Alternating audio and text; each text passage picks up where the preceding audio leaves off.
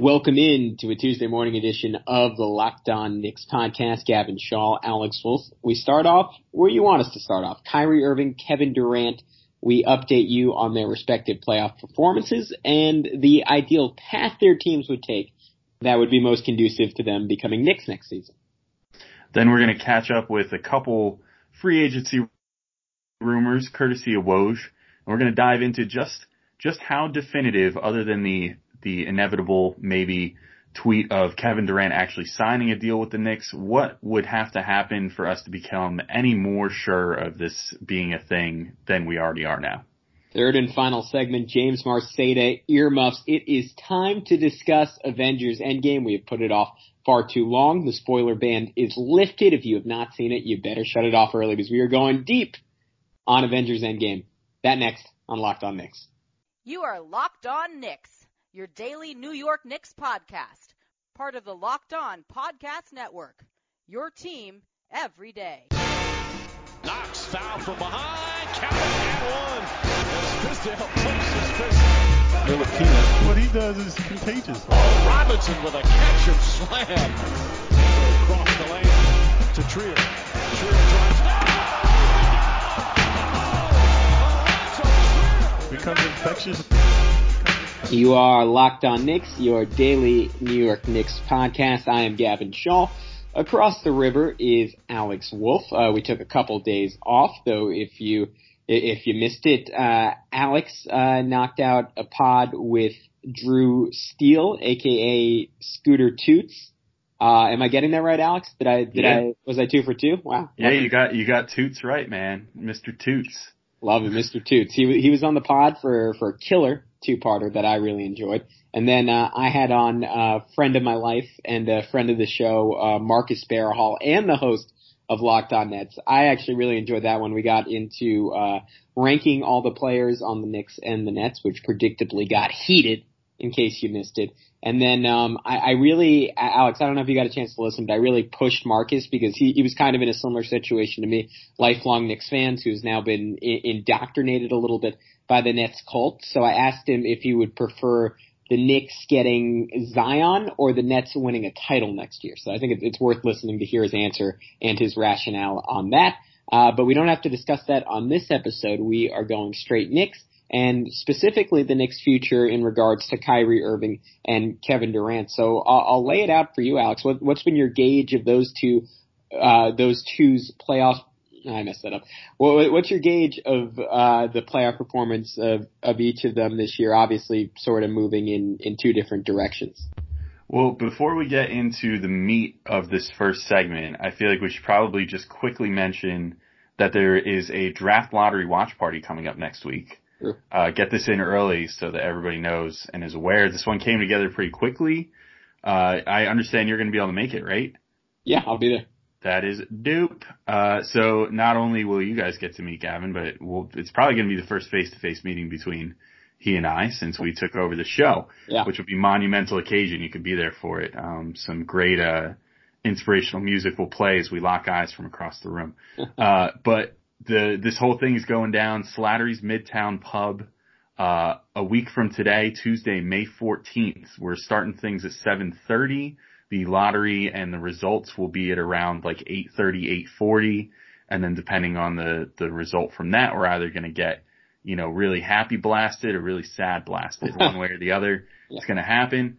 Uh, so that's at Slattery's Midtown Pub, which is at 8 East 36th Street. Uh, it's right in Midtown, a few blocks away from MSG. There will be Knicks gear raffles there. Uh, I don't want to give away too much, but I've seen the top prize and it is a, I believe, autographed Kevin Knox jersey, which is pretty dope. Uh, so that'll be a cool prize for you guys to, you know, get raffle tickets and try to win. And to top it all off, 10% of all drink sales will benefit the Garden of Dreams Foundation, which is of course the Knicks and Rangers themed uh, Make a Wish esque foundation run by MSG, where they grant wishes to um, kids that you know want Knicks or Rangers themed uh, wishes. That, you know when they have um, either serious or terminal illnesses. So it's definitely a great cause, and uh, 10% of a Knicks lottery night uh, bar tab will probably be pretty substantial. So we hope to see you guys there for that. Uh, but anyway, to get back to the actual, you know, meat of this segment that we were getting into. So yeah, Kyrie, I mean, he kind of sucked, uh, tonight. he, he shot eight of 22 in the previous game and then had the quote of like, oh, you won't see eight out of 22 from me again. And he was right because this time he shot seven to 22 in game four and just kind of seemed a little disinterested. The Celtics are now down 3-1 and they have to go back to Milwaukee, which is not a great place to be. Giannis has like, after, I mean, I went on Locked on NBA last week and I was like, yeah, the scary part after the Bucks won game two was that Giannis still didn't even really quite look like himself yet. And Giannis is clearly himself now. I mean, he's like playing his best ball now and they can't stop him. And the Celtics are probably in trouble here. Um, I don't know what your takeaways were from the game, Gavin, but I mean, I just, I, I thought the Kyrie didn't play that great. The Celtics overall didn't play that great and they're probably pretty screwed. Like I'd be really surprised if this made it to a six game at the rate that it's going. Yeah, I mean, just just from purely like uh, his free agency perspective, like I think this is really the ideal result for the Knicks. Like they weren't going to lose to the Pacers, Sands, Victor Oladipo, and especially after Game One, and like with, with some of the flashes you saw from Gordon Hayward, uh, both late in the season and um, in that series you, you kind of got the feeling like the Celtics were were coming together, and um, the loss of Marcus Smart, or this this could have just been like a Celtic spin, but I, I was sort of buying it, like that the loss of Marcus Smart, like while obviously hurts them in terms of toughness, um, was was sort of ideal for them in terms of finally crystallizing the rotation. And like the issue with Boston all season was that there were too many mouths to feed, and that clearly led to conflicts like both on the court and off the court, and guys not really knowing their role. And I was sort of of the opinion like, okay, this is like this is all coming together now. Like they like everyone knows what they're supposed to do, and, and there was a reason why, like I think on paper, like the Celtics had the highest um, over under of any team in the league this season. Uh, maybe Sans Golden State, certainly in the East. And a lot of people thought they were going to come out of the East and, and probably be the best challenge Golden State has had in a couple of years is, is because this team like had so much versatility, had so much talent defensively, um, so many different options offensively. And I was really buying into the idea, particularly with Malcolm Brogdon out, that like this inexperienced Bucks team wasn't going to be able to hold up to them, but instead sort of the same issues that have plagued the Celtics all season continue to. And I, I can't really tell if um, if Kyrie playing badly is, is sort of a boon for him leaving, or maybe something that would push him to come back and say like, you know what, I got to make this right. Versus like if he had been playing excellently and they'd been struggling, like maybe that would be even better. But I, I don't know. It does sort of feel like you like even even from like Boston's perspective, like obviously they wouldn't want to lose Kyrie for nothing because you always want to keep the asset and he still is a spectacular talent, but I, I think it's it's kind of approaching a point of critical mass where like Boston I, don't want to say again they'd be okay with him leaving, but like there is a little bit of a sense that like maybe it's just best for both sides to move on because clearly like whatever's happening right now, they're they're less than the sum of their parts. Yeah, I mean, if you look at their fans online on on Twitter and even the fans that were in the building, I mean, it certainly seems like uh, that part of the Celtics organization, the the fandom, is ready to move on from Kyrie at this point because they were not giving him a very nice uh, reception tonight, I guess, to his, you know, struggling night. But yeah, I mean, I kind of, you know, to get back to kind of what my preferred result would be for the Celtics, I, I think it would definitely be to lose this next game, regardless of how Kyrie himself plays. Cause I just think that in Kyrie's mind, it's going to be like, he's to, at first he's to be like, okay, this team clearly is not a title contender. And like, all things considered, the Celtics don't have a ton of flexibility anymore as far as like salary goes. They kind of blew that like on Gordon Hayward. That was supposed to be like their final piece and he's making like a bajillion dollars now. Um, you've got some guys on their rookie deals that are finally expiring. So like all this like stockpile of, of young guys that the Celtics had for so long, you know, are starting to expire now and, and need to get paid. So, their like flexibility is kind of gone. And I think Kyrie might look at that and be like, okay, like, you know, maybe now's the time to jump ship here if I don't think this team is, is a legit title contender with me. And, you know, who knows what happens if he leaves because clearly they've, they've played well without him before. But, um, yeah, just in general, I, I think that that would be the one thing. And then, um, the other thing is that the, you know, the fans and everybody turning on him too. I, I just think that Kyrie's the type of guy that takes that sort of stuff like he would try to pretend like he wouldn't take that into account, but he probably takes it into account as much as anybody, if not more. And, you know, he, he would probably just want to finally be like, okay, I didn't even ask to come here.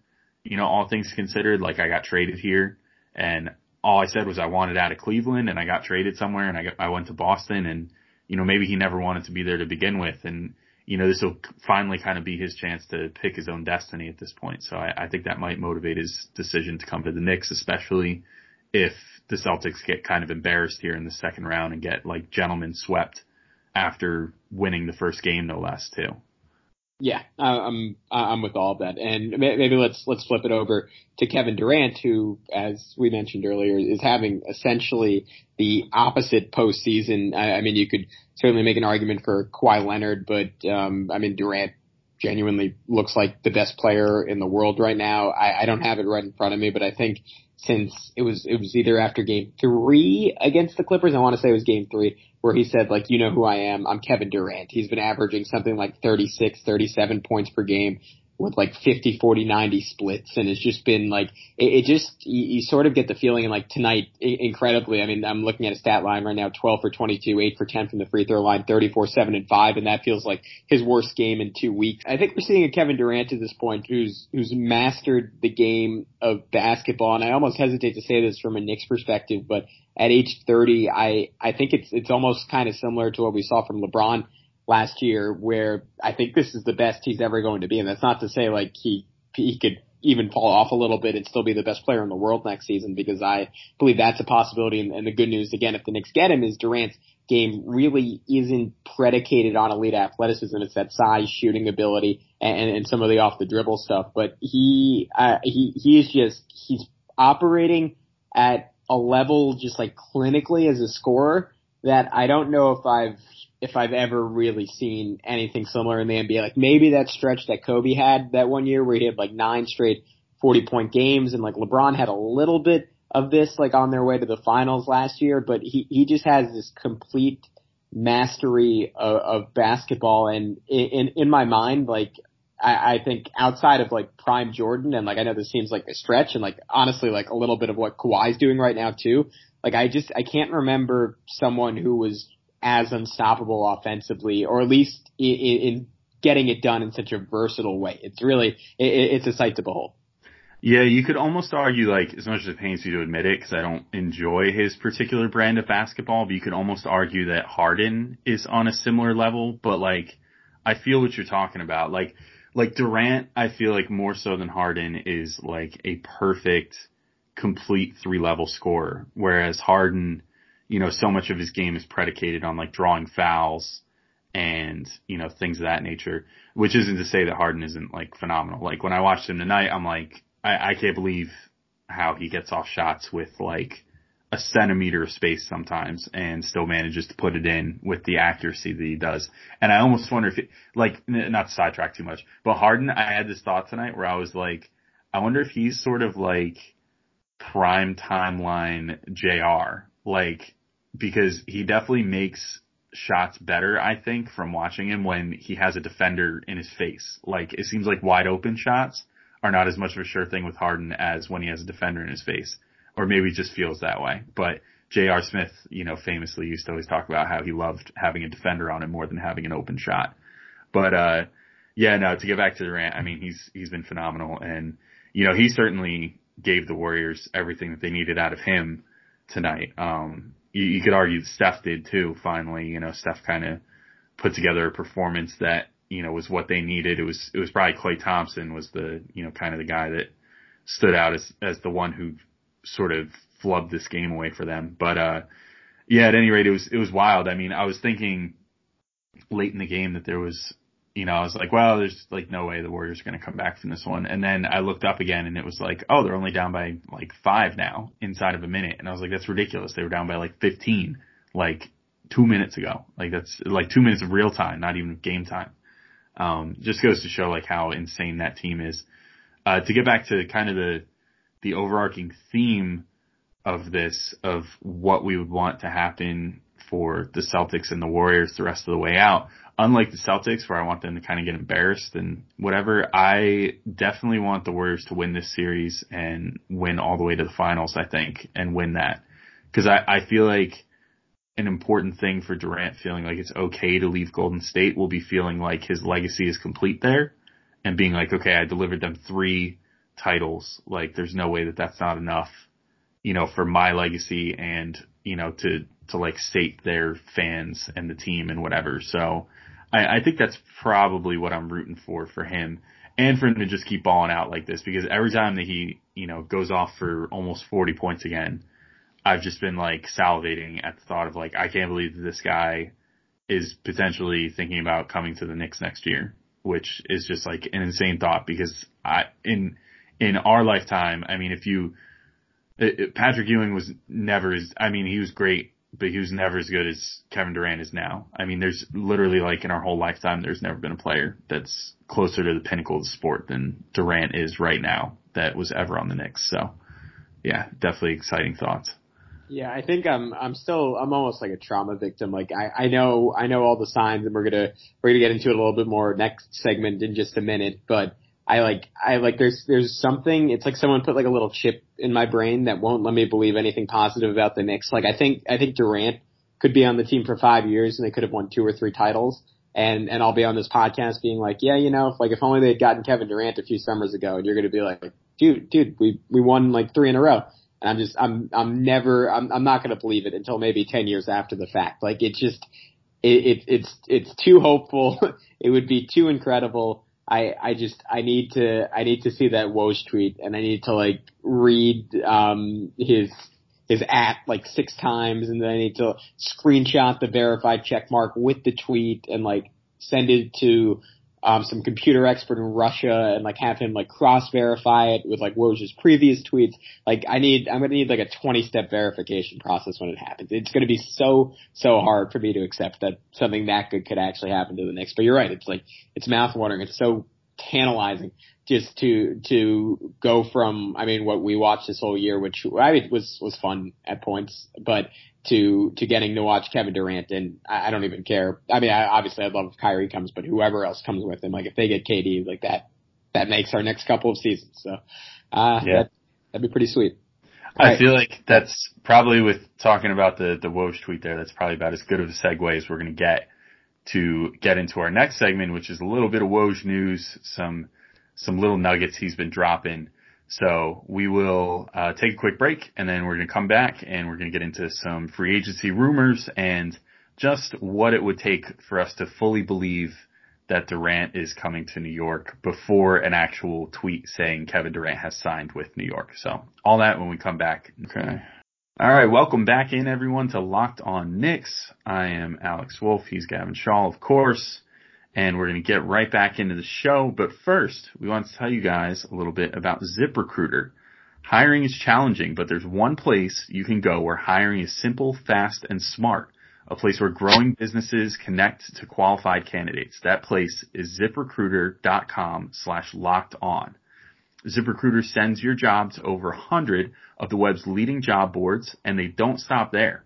With their powerful matching te- technology, ZipRecruiter scans thousands of resumes to find people with the right experience, and they invite them to apply to your job. ZipRecruiter is so effective that 80% of employers who post on ZipRecruiter get a quality candidate through the site within the first day. And right now, my listeners can try ZipRecruiter for free at this exclusive web address, ziprecruiter.com slash locked on. That's ziprecruiter.com slash L-O-C-K-E-D-O-N, ziprecruiter.com slash locked on. ZipRecruiter, the smartest way to hire. And for the Knicks, the smartest person to hire would be Kevin Durant.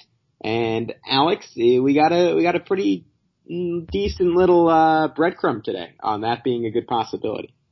Yeah, it wasn't, it, I, I think it was, um, Shit, I just totally sorry. I'll jump back in. Yeah, no worries. I was in one sec. I didn't have her in front of me. That's that's a good spot though. So mark your timestamp. Yeah, I got it. I got it. uh, oh, I guess that was just today. Like, okay. like alerter that could just like buzz whenever it pops up, and then like, like beep. okay. Uh, all right. I'll jump back in in just one sec. All right. Three, two, one. Yeah, so we got some nice little news from Woj today on uh, the show Get Up in the morning. Uh, it's like ESPN's morning show uh, with Mike Greenberg and all them. And Woj said the Warriors are bracing for possibly a seismic change within that organization, meaning this offseason. So, I mean, you know, you don't have to have a doctorate to diagnose what that means. That's like 99% talking about Kevin Durant and maybe one to five percent talking about Klay Thompson, um, because those are the two guys that most realistically could be on their way out this off season. I mean, there's some like role player type dudes like Jordan Bell. Maybe he'll get signed by some team because he's a restricted free agent. That doesn't really matter. Mostly what they're talking about is Durant presumably going to the Knicks and Klay Thompson, which it was reported, I think this week that, um, if the Warriors offer him a full max, he's likely to stay. If they don't offer him a full max, there's a chance that he might take another offer elsewhere and go somewhere else. So, uh, but it, it seems almost entirely that Woj was just talking about, uh, Durant coming to the Knicks here.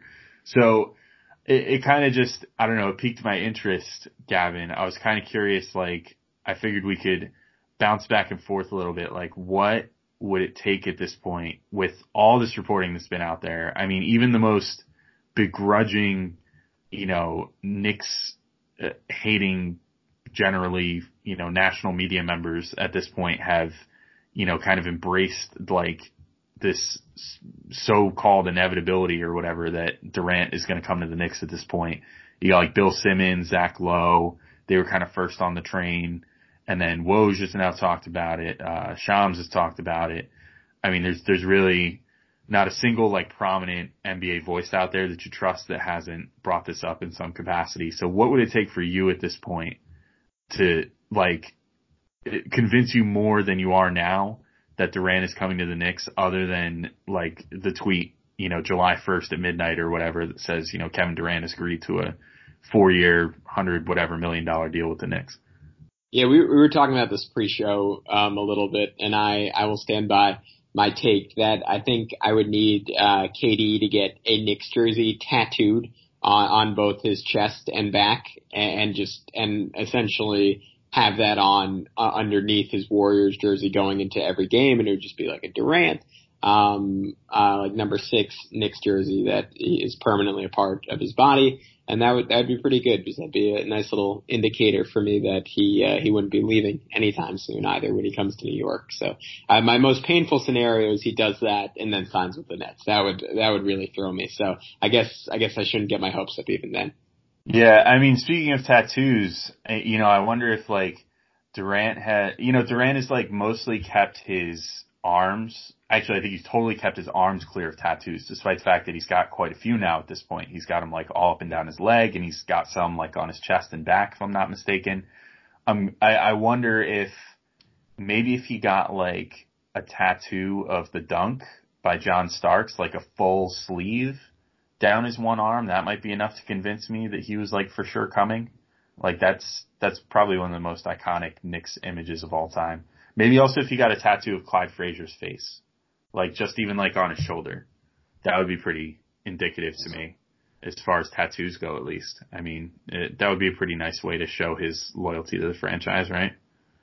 Yeah, uh, that would that would that would give me a pretty good feel. We were also talking about him um, potentially wearing Starburys to every game. Um, I I would appreciate that. Um, and it would be I, I kind of want to start seeing like Knicks officials just like very prominently in the crowd of like all these Warriors playoff games. Like if we could have Steve Mills and like Scott Perry just courtside for every game, which I, I guess like theoretically um, could be uh, a little bit of a red flag to the NBA um, in, the uh, in the Magic Johnson vein, um, but I, ideally um, that uh, that wouldn't be a deal breaker, and they'd be willing to come out and do that. Well, on that note, apparently, I forget who tweeted it out, so I apologize if whoever it was that tweeted it uh, listens to Locked On Knicks, but uh, someone tweeted out like the um, the roster of who was you know credentialed at the game, and the Knicks did send a pro scout to the uh, Rockets Warriors game tonight, so that's a pretty good sign too. I mean, I guess if we're if we're keeping a tally, I think you know, I, I mentioned this to you before we started. I think it would be funny if Durant started just wearing like an orange shooting sleeve and then the NBA and whatever was like, what the hell's going on? Like, why are you wearing an orange shooting sleeve? And he could be like, oh, I thought we were wearing, despite the fact that the Warriors don't even have this in their arsenal, he could just be like, oh, I thought we were wearing like throwbacks to like the 2007 Warriors uniforms where they used to be like the dark blue and the orange and yellow and whatever, which were sick uniforms, by the way. I don't know why they ever got rid of those, but he could be like, oh, it's just a throwback arm sleeve. I thought we were wearing throwback uniforms, but really, you know, that's a secret, secret way of, you know, channeling his Knicks intent. Maybe just like a blatantly Knicks colorway of his shoe too. Kyrie already, already pulled that once this, uh, during this postseason. He had one colorway that was like orange and blue and I think black. And it was just like Knicks colors all over the place and people were freaking out about that. So maybe that would be something for Durant to consider as well. Maybe also something that would start to convince me that maybe this is actually happening. Yeah, I think another solid sign would be I don't know if you saw, but the um, Vegas odds for the 2020 title came out, and I think the Knicks had like the fifth best odds and like maybe the second or third best odds in the East. I know they were behind the Bucks, but um, I can't remember if they were behind anyone else. And I think if it came out that Durant and or Rich Kleiman put money down on the Knicks winning the title next season. Um, that would make me feel pretty good. It would be really bold if he did that and then didn't come. So I, I, I would like to see that. Is that actually like I, I know Kleiman could do that. Is that illegal for Durant to do that? You're not allowed to bet on your 100%. on the league, right? Yeah, no, hundred percent illegal. For yeah, that. well, he could just he could place a bet through Kleiman. That's not illegal.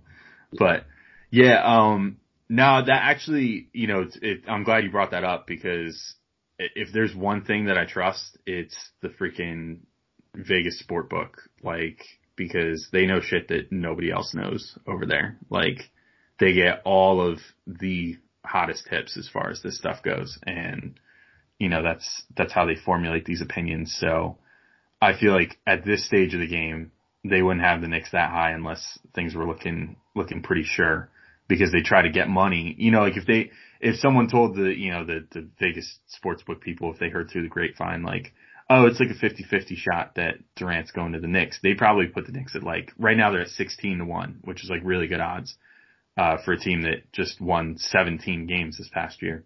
But like, if, you know, if it was only a 50-50 shot that Durant was coming, they'd probably leave the odds at like 70 to 1 or something like that. Like try to entice a lot of people to think that Durant is coming to the Knicks.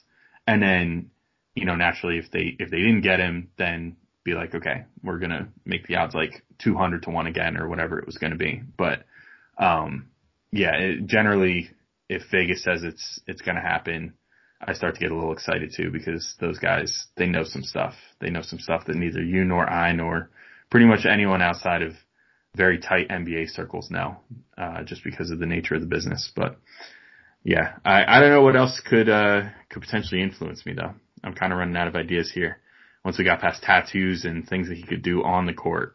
I mean, I guess like Rich Kleiman could just straight up tweet out like, "See you guys in like two months, New York." Like I don't know. just a lot of Instagrams of him like with like the Knicks like front office, like him and Dolan um like swimming in the Hudson River or something. Like I don't know. There there there are a few. few Jim Dolan Jim Dolan teaching him to play harmonica and sing the blues. Yeah. Them sitting there together. Dolan, uh, Dolan tweeting out in, in, all caps, Rich Kleiman is not an alcoholic. That, that's like the only way he know he can only compliment or insult people based on their um their alcohol consumption. So that would be that'd be a pretty good sign. That's true. Yeah, if you acknowledge that Rich Kleiman is in no way an alcoholic, that that would definitely be a way to do it. It's like, wow, yeah. you must really trust this guy if yeah. you don't think he's an alcoholic. Yeah. KD signed some. If KD signed somewhere else, like how, like, like what's what's the clock on like Dolan calling him an alcoholic? Like it can't. It, it it's like it has to be within like two three hours probably. Yeah, I mean, thank God Dolan's not on Twitter because otherwise he would be he would be up at like 3 a.m. tweeting that for yeah. sure. Like Rich Kleiman sucks. Like he's an alcoholic, and there's no way that they were ever going to come here because they can't hack it and, you know, whatever. Like he'd have all kinds of stuff cooked up. He'd, he'd have to go on like a 10 tweet thread, I think, to make that one work. I, I got, I got, I got to say, my best um, alternative scenario to KD signing is that he doesn't, and then Dolan bans him from the Garden, and like there's just a huge legal war between the NBA and Dolan to see if KD is, is allowed into MSG to actually play. it would just be funny because it would be like the NBA would be like, you can't do that, and it would be just as ridiculous as his fan bans, where he's like, you're banned for life, and it's not like they're gonna put up wanted posters around the whole arena. Like that person could definitely still get into MSG, and it would just be hilarious if it was like, you're banned, Kevin Durant, and the NBA was like, you can't do that, and Dolan's like, still banned, don't care, like I'm doing this. Yeah. It would start a great trend of uh, of teams banning like other team stars, like you know, like James Harden getting banned in Golden State, Steph Curry getting banned in Houston. Like it would it would really it would get really aggressive really quickly. All right, I think I think we probably milked this topic for all it's worth. Uh, let's take a break, uh, come back, and uh, we'll do we'll do a quick little conversation on Avengers Endgame to finish things up. That next on Locked On Knicks. Welcome back in to Locked On Knicks, third and final segment. You knew it was coming. I'm amazed it, it took us this long, but now that the spoiler ban is officially up, I, think we both feel comfortable talking about it. So, Alex, uh, I, I think if there if there's one person on the planet who was more excited for this movie than me, it, it was you. What was your what was your reaction to it? Did it live up to the hype for you? Yeah, oh, I freaking loved it. I mean, I thought it was great. It, whatever, whatever nits I have to pick with Endgame are so minor because I just thought they did everything really well. I mean, they did. Uh, they gave you all the payoffs you were looking for. Like people figured that in one way or another, um, Cap and, and Iron Man were probably gonna, if not die, leave the series in some way. They actually sort of reversed how I thought it was gonna happen. Like I thought that Captain America was gonna have to die to save everybody, and uh, Iron Man was gonna like kind of get to peacefully retire just to like be a family man. But I kind of like the way they did it better, just because I thought it was interesting that like, like Tony finally got everything he wanted. He finally had a family and he had a daughter and like had this nice peaceful life and like he could have just as easily left that be and not helped them, you know, time travel and, you know, get all the stones and, you know, undo the snap and all that stuff. But instead first he chose like, okay, I care about the well-being of everybody else over myself. Like I'm willing to put everyone else's problems ahead of my own problems for once.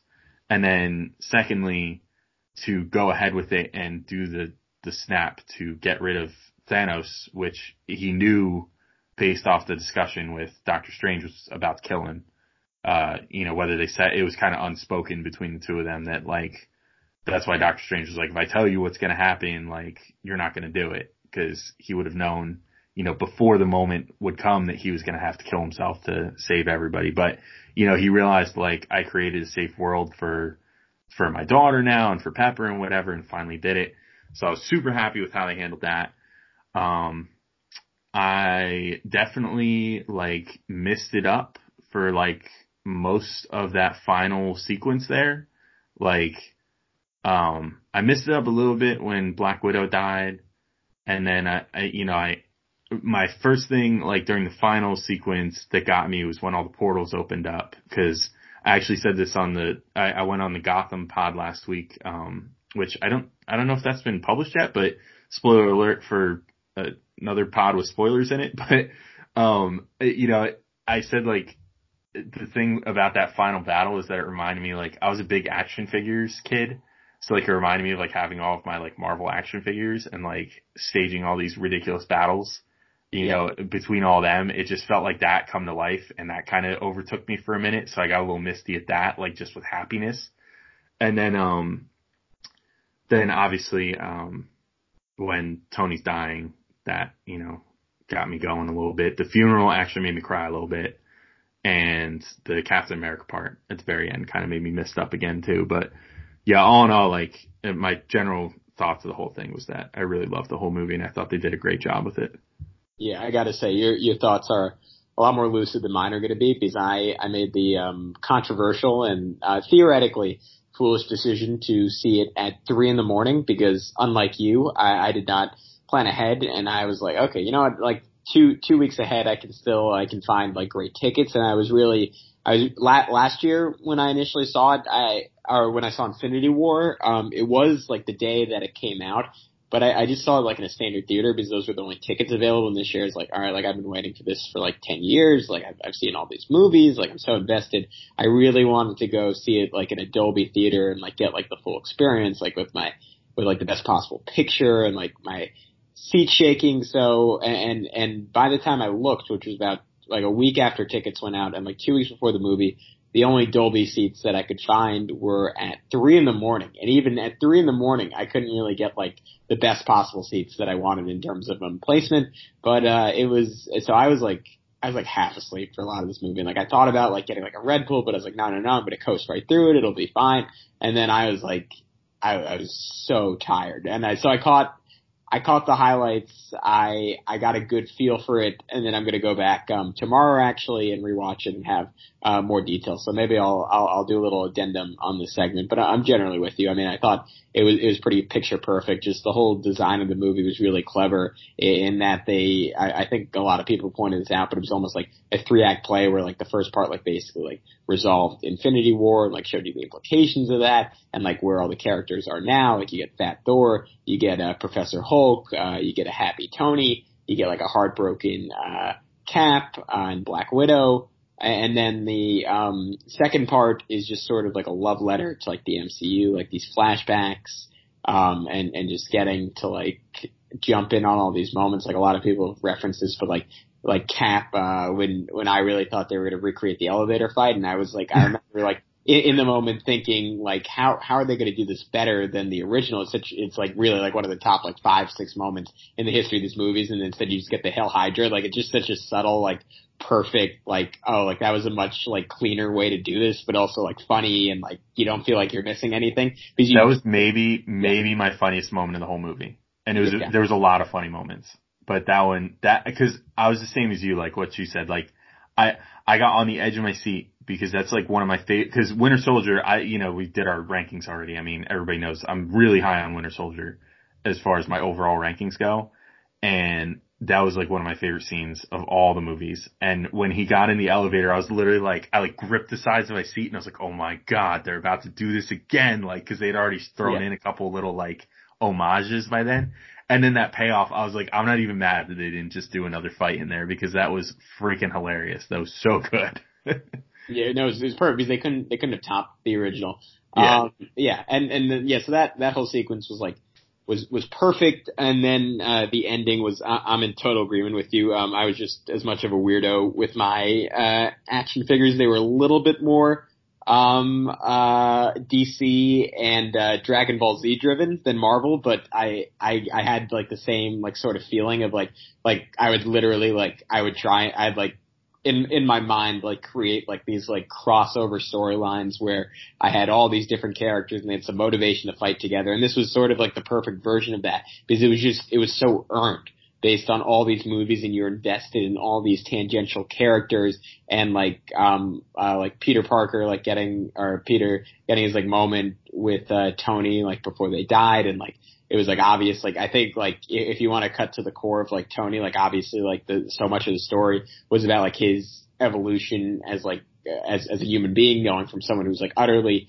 selfish and like self obsessed to even by the beginning of Avengers like willing to sacrifice himself for the end of the world. But then I think in, in some ways this was even more loaded because it wasn't just sacrificing himself like at a point like where not that he didn't have anything to live for, but like he didn't have a family. Like he he was sacrificing like getting to like grow up with his daughter. And I, I think a large part of what drove that was like it was obvious just how much guilt he had about like Peter like disappearing in the snap at the end of Infinity War and, and the fact that like they got just like a little bit of time together. And uh, for those of you who've seen uh, the Spider-Man uh, Far From Home uh, trailer, like you know, like that's I mean, like a theme on the other end in that movie, like the loss of him and like their relationship. And I, I, I just I actually just rewatched Homecoming this week, so I just kind of got like a fresh like um I, I guess refresher on like just how strong that was and how it really is like sort of like father son and like I don't I don't know that like I think that's gonna really hit me tomorrow when I when I rewatch it. Um, I, I think I, I did have like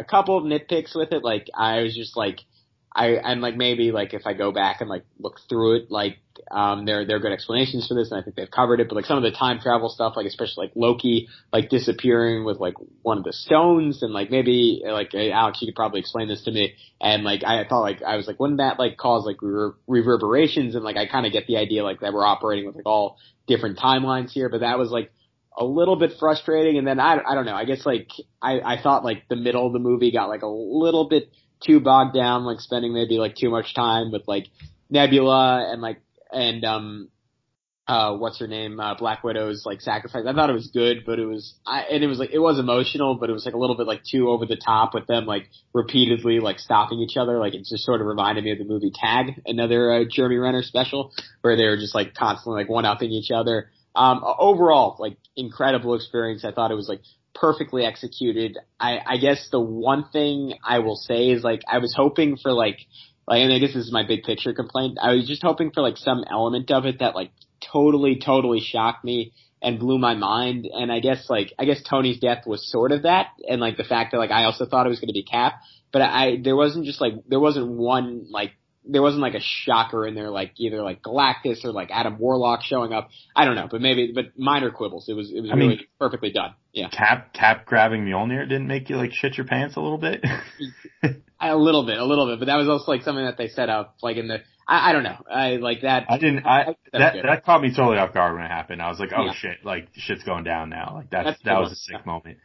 To to answer your thing with the time travel, like I was a little confused by it at first too. And if my first thought was that they were just straight up like making fun of time travel in a way and just being like, look, like we're doing this and it doesn't have to make sense because it's not real. Because like, you know, initially it was like, uh, War Machine and, and, um, Hawkeye talking to Hulk, like, and, also, uh, Ant-Man talking to everybody, like talking like it's like Back to the Future or like, you know, any other movie that we've ever seen with time travel, like this is how things work. And, you know, Tony being like, you're a fucking idiot, and then Hulk being like, you're a fucking idiot. Like, that's not how it works at all. Like, there's none of that. And then, like, Hulk having his mind blown by the Ancient One, who's like, uh, no, there is consequences to your actions, because if you screw up my, like, what happens right now, you create a, a bridge, like, or like a alternate reality that's going to be all screwed up because you took out one of the main, you know, parts of it.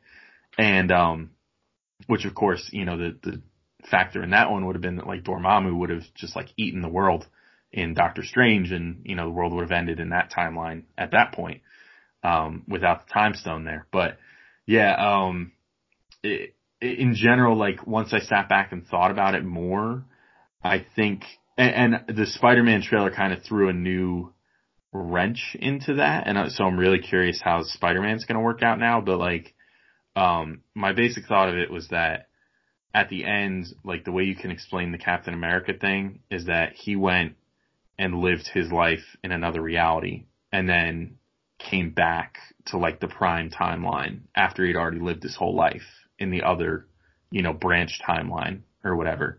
Yeah. Um, and that's just kind of how I look at that. And, um, as far as the other stuff, I mean, it's, it's explained easily enough by the movie, but then like Spider-Man, like I said during this trailer, Mysterio, the, at first seems like hero, but is definitely going to become the villain by the end of the movie. Um, in Spider-Man says that he's from another dimension and there's like two sides to that coin because he could either be telling the truth and then we have a multiverse thing going on in the MCU now, which would be a good way to introduce some of the Fox characters that they, uh, just acquired, like the X-Men, the Fantastic Four, and even Deadpool. Um, or it's possible that Mysterio is just lying because in the comics, Mysterio is a pathological liar. And that's, you know, he's a liar and like a trickster, sort of. Um, he's sort of like a mega powered Loki in that respect, I guess. And he's also like an illusionist and stuff. So like, he's got all kinds of shit going on in the comics. So I'll be interested to see how all that goes. But yeah, I, in general, my thought with the time travel was like, at first, when they started doing it, I'm like, okay, I'm to pay attention every little bit. But when they made it pretty clear that like, there, there was, you know, they had their own set of rules and they seemed like they had it figured out. I was like, I'm just to enjoy the movie for now. Like I can like hyper analyze that when it comes out on home release. But like for now, while I'm seeing it in theaters, I'm like, I'm just to go with the flow and just enjoy the movie for now and not think about the science behind it too much. Yeah, that's that's probably the right way to approach it. I'll say my one final, like again, minor minor complaint because I don't think.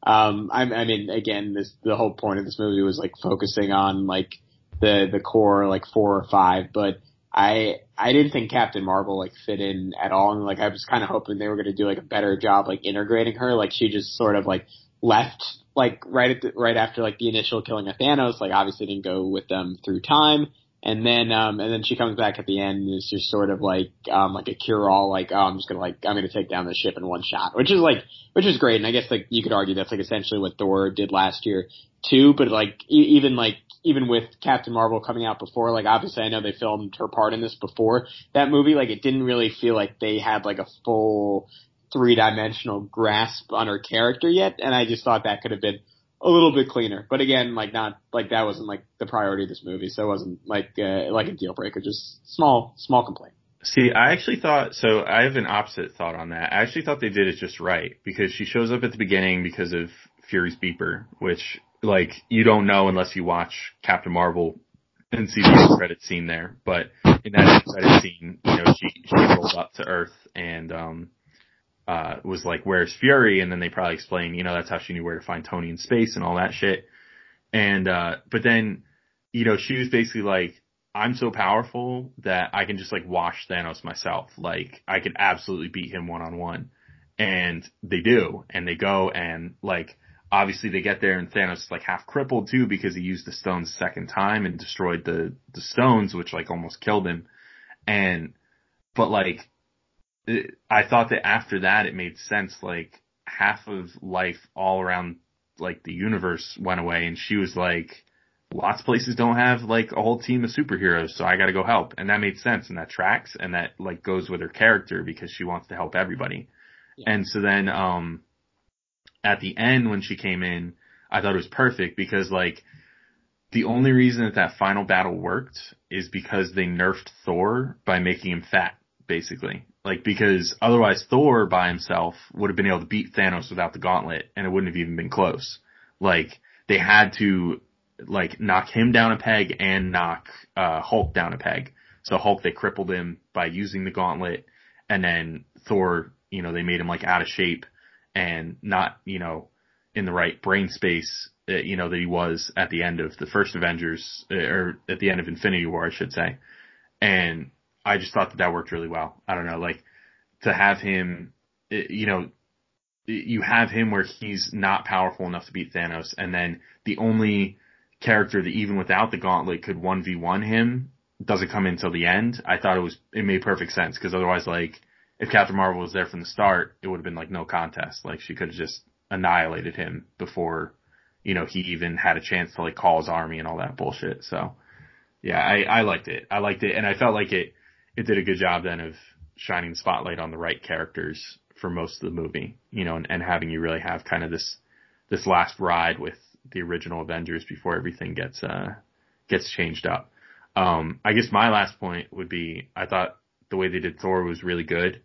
Like, I see a lot of people saying that it wasn't like, I don't know, like sensitive enough to, to weight issues and mental health issues, but I thought like, even though they made light of the fact that like he got fat a number of times, I did think that they gave like some definite like emotional scenes to show like just how broken up he was and for the, you know, for the viewers to appreciate that. So I liked how they did Thor and I am like super, super excited for the potential of Asgardians of the Galaxy to be uh, Guardians of the Galaxy 3. So I hope that goes down as well because that would be really fun. Yeah, no, that's, I mean, I, I think that's going to be perfect. Like, especially with, I mean, the evolution that he's gone through, um, just as like a comic presence. Like, I'm not even like saying in this movie because of um, the weight thing. Like, just as far as Ragnarok goes, like it, it just seems so logical that it would end up in that Guardians universe, and, like a full movie with him like under like the direction of James Gunn, who is uh, thankfully um, back and going to be involved with that. Um, I don't know. That has the potential to be maybe my favorite MCU movie outside of like the the big crossover event. Uh, I will say my my final concluding point, maybe a little bit of a hot take, is is I think Infinity War was a slightly better movie, though I will before making a final declarative statement on that, I want to see um, this one fully awake. Um, I don't know why. There's just something like I guess just because it was so like fresh and like it just it felt like the I don't want to say the stakes were higher, but the battle was just it, it was obviously like it felt like more of a long shot that they could win, and obviously they ultimately lose, and like it felt like they needed everything from from Thor, and I guess like ultimately in this one, Thanos brought like such a loaded crew like um with him to Earth that they kind of they kind of did need everyone anyways, and it was a good opportunity to see the flip side of that, where like Thanos like kind of had to show off like the full extent of his abilities without the gauntlet. It was pretty impressive, like in his ability to like hold up against like um uh, Ca- uh, Captain America with the hammer, and then um, to hold up against Captain Marvel. Um, so I mean, both both had those elements, but I, I don't know. I think there's there's something about Infinity War that was just so perfect, and I, I got to give this one another rewatch. But I think I think I still have Infinity War slightly slightly ahead of my power rankings, but all in all, they they certainly stuck the landing. No real reason to complain. This this was a great movie, and I mean, it's it just it's incredible the way they wrapped up this this story and like didn't like stumble and and I guess to like have a quick addendum on this like I the way that I personally think Game of Thrones is stumbling down the stretch like puts into context just how incredible of an accomplishment that is. So uh, shout out to the MCU, shout out to Kevin Feige, shout out to everyone involved with these movies. It was really it was really great. Yeah, I would say to your point, I'll keep this brief, but I I'm still not quite sure which movie I put ahead of which yet because I, I really enjoyed both of them and I feel like I'm gonna have to watch them back to back. But to that point, I feel like as time goes on, I'm probably gonna judge them almost like two sides of the same coin. Yeah. Like one is the first part, one's the second part because they were clearly, it was clearly a part one and part two situation, even if they were drastically different as far as how the story went and all that. Um, but I, I think over time I might still appreciate Infinity War more as well because I think the biggest thing with Infinity War versus Endgame is like Endgame you knew one way or another they were going to win. You were just waiting to see how they were going to win. Whereas in um, Infinity War, you were like, you had no clue what was going to happen. You had no clue if like the movie was going to end on Thanos, you know, getting the stones and then they were going to have to fight him the whole next movie or what. And then to have it end on the snap and all that was insane and like unlike anything I'd seen in any of these movies because the heroes never lose in these movies. Like every single MCU movie, they beat the villain at the end. There's never a movie where they just straight up like lose, lose, and they like got their asses beat in Infinity War, and it was such a different experience to like leave the theater being like, oh my god, they just they just like really really lost, Yeah. rather than like, oh, all right, yeah, they pulled it out in the end like they always do. So that was, I think, the biggest thing with that one. But at any rate, yeah, I think we could probably wrap up now. I mean, I'm sure we're going to come back to this at some point or another and talk about Endgame again because it's honestly the it's going to end up being the highest grossing movie of all time. This is easily the biggest uh, movie event that I've ever seen in my lifetime. So I'm sure it'll come back around at some point. Maybe on home release, we'll uh, we'll watch both of them and and talk about them again. But uh, at any rate, we should probably wrap things up for this episode. Went longer than we thought it was going to. Go figure, it always does. Uh, but thanks, you know, Endgame for making that happen because we could talk about this for like two full hours if we wanted to. At any rate, this has been Locked On Knicks. We will be back with you guys with some more episodes this week. And in the meantime, check us out on the Himalaya app if you haven't already. Himalaya is a great podcasting app designed strictly for the podcast listeners, so check us out there. Be sure to give us high ratings wherever you do listen to us because we very much appreciate that. Hit us up on Twitter at Locked On Knicks, and we'll talk to you guys soon. All right, peace out.